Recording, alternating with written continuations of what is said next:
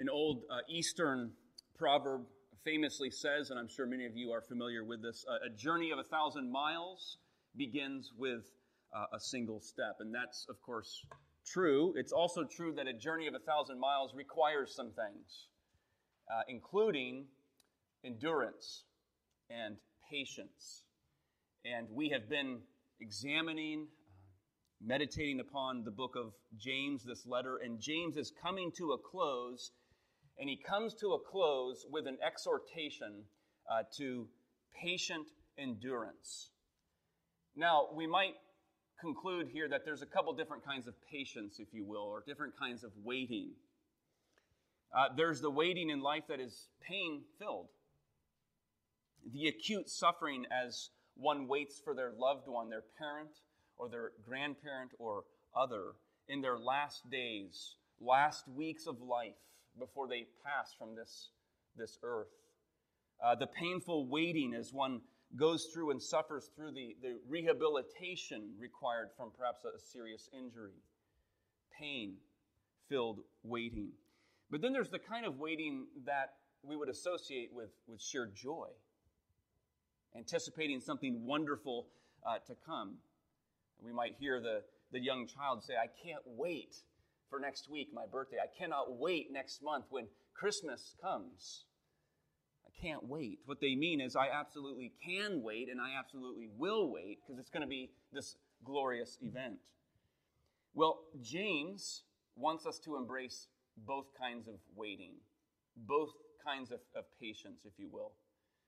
That endurance that is shaped by patience, long suffering, this willingness to kind of bear up amidst various trials. But also that patience that is marked by joyful anticipation, hope, confident expectation of, of what is come, what is coming, this glorious future uh, in Jesus Christ. So the text is James five, it's seven through twelve. Let's give our focus and attention to God's word here. So James continues, he says, "Be patient, therefore, brothers, until the coming of the Lord. See how the farmer waits for the precious fruit of the earth, being patient about it until it receives the early and the late rains. You also be patient. Establish your hearts, for the coming of the Lord is at hand. Do not grumble against one another, brothers, so that you may not be judged. Behold, the judge is standing at the door. As an example of suffering and patience, brothers, take the prophets who spoke in the name of the Lord. Behold, we consider those blessed who remained steadfast. And you've heard of the steadfastness of Job, and you've seen the purpose of the Lord, how the Lord is compassionate and merciful. But above all, my brothers, don't swear either by heaven or by earth or by any other oath, but let your yes be yes and your no be no, so that you may not fall under condemnation." James is coming to a, a close uh, of his letter in a very similar fashion and way that he opened his letter. So the kind of bookends of this letter exhort the hearers to the same thing: patience, endurance, long-suffering. If you recall, right after the greeting, he began this letter with those words, "Count it joy when you face trials of many kinds, for the testing of your faith produces steadfastness." There's the word, steadfastness, or some translations, endurance. And as endurance has its effect, it produces maturity. And so the Lord providentially brings about and permits various trials in the Christian's life for the purpose of bringing about a steadfastness. And as we walk down the path of endurance, something happens to the Christian, and that is maturity and growth, right? Sanctification. That word, steadfast or endurance, is one of two very important words that James focuses in on in our text. Verse eleven, "Behold, we consider those blessed who remained steadfast," who endured. The other important word is patience. Verse seven, "Be patient, brothers." Two different words. They're very closely related, it seems to me, but they are distinct. To be steadfast or to endure means to hold to a steady course. It's a staying power without succumbing under suffering. We might put it this way. It's not losing yourself or your faith when so many things around you are being lost, undone around you. Patience is long-suffering. It's putting up with something. Often, in biblical contexts, it's putting up with wrongdoing. Wrongdoing to others that we see taking place around us, or wrongdoing to us. It's restraint that doesn't retaliate against a wrong. Uh, throughout the scriptures, we hear those repeated words attributed to our Lord. We heard it in the assurance of pardon from Psalm one oh three, a very well-known uh, text. This is, this is the character of our God. The Lord is gracious, and he is patient, he is compassionate, slow to anger, often translated. Gracious and compassionate, slow to anger, which means he will delay his wrath to afford people time to turn and repent. And he'll delay so long as people will turn and repent. When God is delaying, it can appear as if God is unjust. Why is this happening? Why, why isn't there judgment taking place?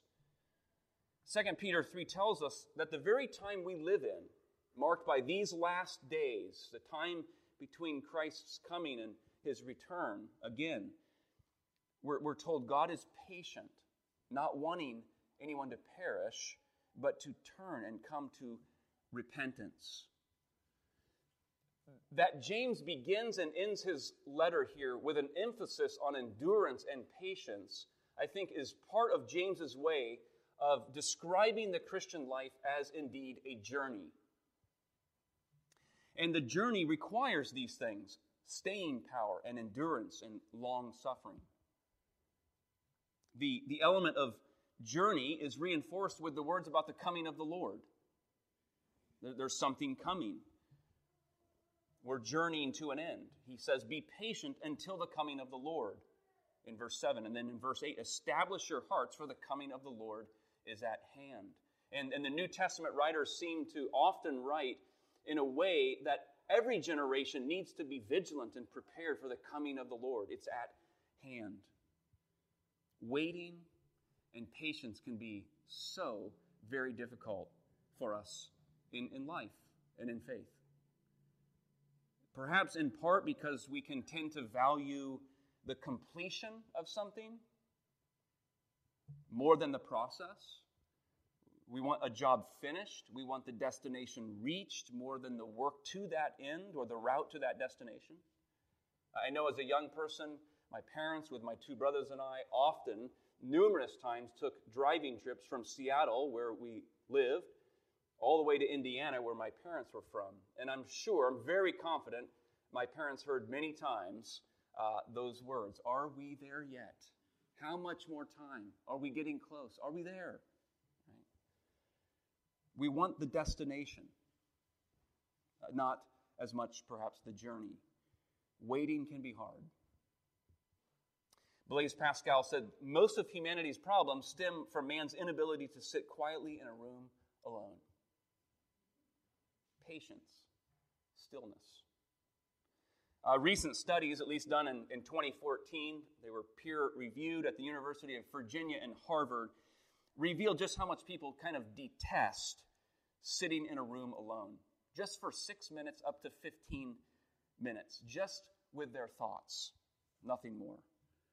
Not only did it become clear they much more preferred to be on their smartphone or engaged in some activity, but some were even willing to give themselves mild electric shocks over that of just thinking. Some skewed minds might be revealing about our own minds. Another great challenge to, to our patience and endurance is that those are the things, it seems to me, often required when our plans fail.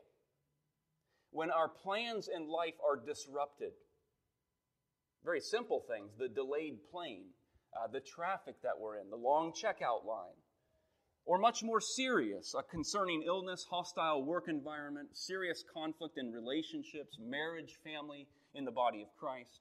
Life gets disrupted in small ways all the time, in huge ways sometimes. And I think this is one of the most amazing aspects of the ministry and character of our Lord Jesus Christ. As we read about his ministry and life through the Gospels, he ma- maintained this resolved devotion to carry out his calling, to preach the gospel, to obey the commands, to pursue and endure the cross. And yet, with this razor-sharp focus, he did it amidst constant, what we might call disruptions, enduring and suffering along with other people, people demanding his time and his energy all the time, enemies seeking to test and kind of corner him and oppose him, his own disciples often struggling to understand him or, or, or expressing doubt of sorts.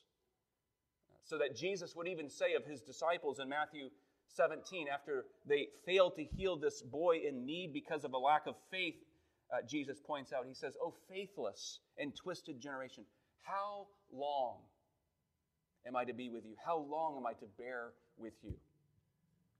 If Jesus, the sinless Son of God, did not take a pass on endurance and long suffering, but was defined by that path, how much should it define us in our life of faith? Right? There's no pass on the necessity, on the calling of steadfastness and patience in our Christian life. Uh, having recently been traveling by air, the image of a plane uh, comes to my mind. Because as you board and you begin to kind of walk past those first rows, we call that first class.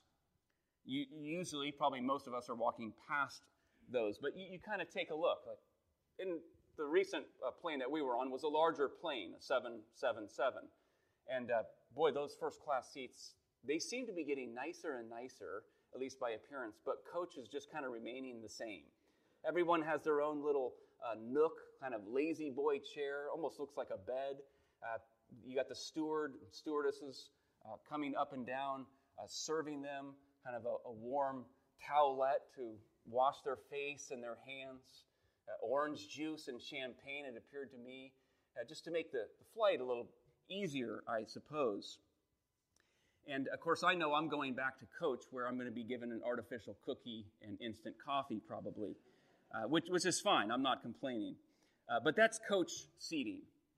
And uh, there's no first-class seating in the Christian journey. There is no first class in the Christian journey. It's all coach. And it's also an important picture, kind of huddled up all together, because um, James is making a communal social point here about the church. If you uh, perhaps caught that. He called for endurance amidst trials at the beginning of the letter. But in a way, it was more individual. Here, it's endurance in a way that we would not, what does he say? Do not grumble against one another. The, the communal, community aspect. It's patience and endurance as a, a group, a community. He's emphasizing that social aspect. Not only refraining from grumbling, which we know during the wilderness wandering was a major issue for the people of God. But he also emphasizes not making hasty vows there in verse twelve. If you're wondering how that fits in. Not making hasty vows and promises, swearing or promising, but not being true to our words. He's picking up again on the social component and sins of the tongue, which he has emphasized uh, several times in his letter. The, the impact that we can have upon uh, one another, whether grumbling or not being true to our word. And so he's he's pointing out the, the significance of the kind of community that we are as we endure and as we're patient, um, in enduring the things that the Lord brings before us. The church is indeed a unique uh, community. So James then provides examples of what patience looks like. What does this endurance look like? He gives a few examples. The first is that of the farmer. He says, "Be patient until Christ's coming. See how the farmer waits for the precious fruit of the earth, being patient about it until it receives the early and late rains." And maybe we could imagine that while James, being the brother of our Lord, raised and reared in the same uh, home as his brother, Jesus, that while our Lord went with perhaps Joseph in the realm of carpentry, maybe stonework, maybe other siblings into that of fishing, maybe James was more invested in working the land. He, he certainly emphasizes that sort of uh, agricultural uh, picture throughout his whole letter. In chapter one, he reminds the brothers of the brevity of life. He says, the sun rises with its scorching heat and it withers the grass. Later in chapter one, put away all wickedness, receive the implanted word, the implanted seed of God, able to save your soul. And then chapter three, he speaks of that harvest of righteousness, the fruit that comes from sowing peace among one another. What's important and helpful about the picture of the farmer who waits is, one, it's not waiting for waiting's sake. It's waiting for the precious fruit of the earth. He's waiting because there's something of great and precious value that is coming. The believer waits. The believer endures because there are great things to come. The believer waits, maybe for their own child who is wayward in the faith. They wait. They wait for the hard trial to pass. They're patient. They wait for the tears and mourning to turn into joy. They wait for the bearing of fruit in the service and work and ministry of the church. Ultimately, they wait for the coming of their Savior. The waiting is not in vain. It's in hope. Confident anticipation of the fulfillment of God's promises and word. I, I love the words, and they have been so encouraging to me uh, over the years in Galatians chapter six, where Paul says, let us not grow weary of doing good, for in due season we will reap if we do not give up. And so as we have opportunity, he says, let us do good to everyone, especially those who belong to the household of faith. It's also a helpful picture here, the farmer, because the farmer is not sort of passively standing by. He's not twiddling his thumbs. He's not distracting himself in the meantime with other things. He says, see how the farmer waits, being patient about it. And then he says, you too be patient. Establish your hearts. Look how the farmer waits. You too be patient. Establish your hearts. I wonder if James had in mind the parable that Jesus uh, spoke and taught in Mark four, the parable of the growing seed, where the kingdom is compared to a man who scatters seed, and then we're told he sleeps and he rises night and day. And the seed sprouts and grows. He knows not how.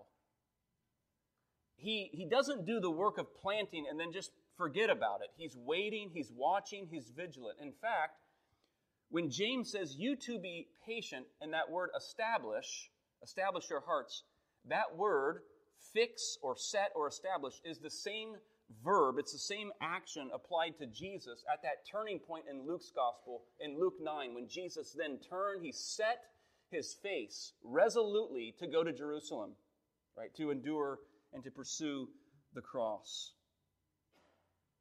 Establish your hearts. Fix your hearts upon the Lord. That's an active kind of uh, waiting. We think of Psalm twenty-seven, fourteen. Wait for the Lord. Be strong. Let your hearts take courage. Wait for the Lord. That waiting upon the Lord is looking to him in trust and dependence. We might think of going to the airport, waiting for someone that we know is arriving. We're looking for them with expectation and anticipation where our eyes will meet theirs. We can embrace them. Or the notion of a waiter, right? They wait upon others. They give attention to them. They serve them. Notice the waiting is for a while. It's until the coming of the Lord. In other words, the entirety of our lives have in part to do with waiting.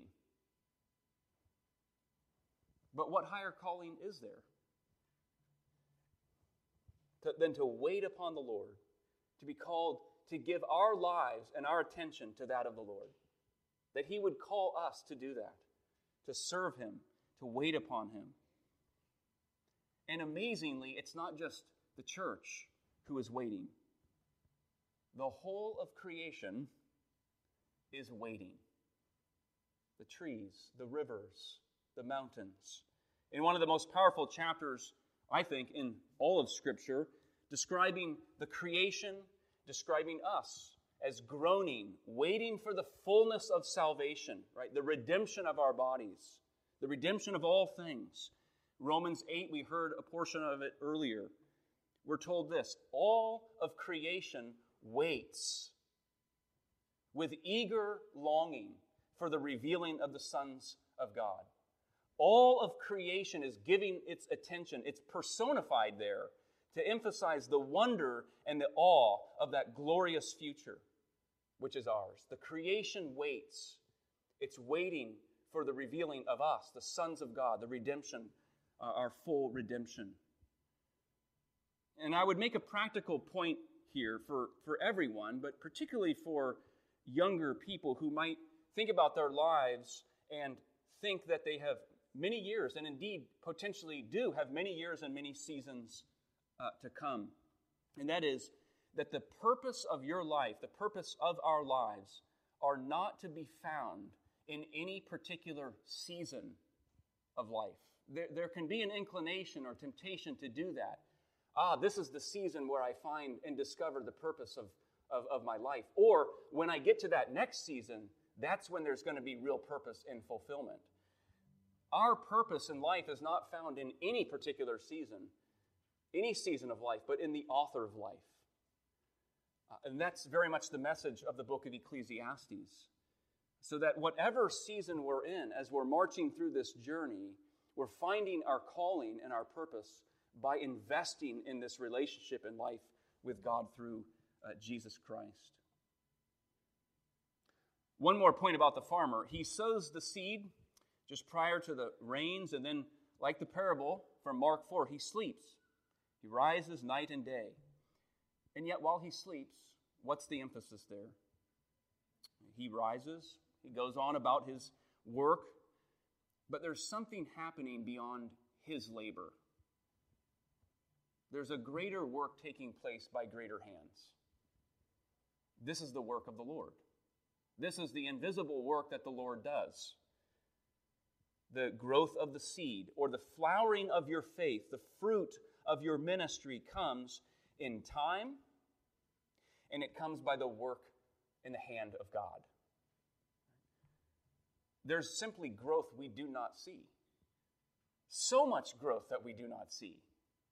So much work that the Lord is carrying out that we simply don't observe or see. And Jesus reminded us that he is working and his Father is working. We don't make the seed grow. We plant, we water, but as Paul says, God gives the growth. And so we're called just to simply be faithful. Faithful with what God gives. But God gives the growth. There is a labor, though, that we do, a labor of love to be done. There in verse ten, notice another example. He says, as an example of suffering and patience, brothers, take the prophets who spoke in the name of the Lord. Behold, we consider those blessed who remained steadfast. The example of the prophets, waiting for God's people to return or to repent, to turn from their sin, maybe waiting for God's judgment upon their enemies, vindication at the hands of their enemies. While they're patiently enduring, what are they doing? But they're bearing witness. They're bearing witness. They're going to be faithful in their lives, representing the things of God. And then you have finally the example of Job in verse eleven. We consider those blessed who remain steadfast. You've heard of the steadfastness of Job. You've seen the purpose of the Lord, how the Lord is compassionate and merciful. Why does James provide the example uh, of Job here? An example of endurance and patience? Well, at first, we might think it's because Job faithfully endured amidst suffering. I mean, Job lost so much. His home and his possessions, his oxen, his sheep, servants burned, killed, his health failing, suffering personally, his children killed. And there in his mourning and in his pain, we know his friends come to try and comfort and counsel him, but his friends can't reconcile this great, gracious God with Job's suffering. Job must be in the wrong. But, but he isn't. Job knows that both abundance and poverty, life and death, health and sickness, all of these things ultimately come from the hand of the Lord. Job knows this. He knows his God. But as you march through Job's journey, while he knows the Lord, it is as he endures and suffers long that a greater gift awaits. And it comes in the last chapter, chapter forty-two. It's not merely the abundant material blessings. Everything is doubled.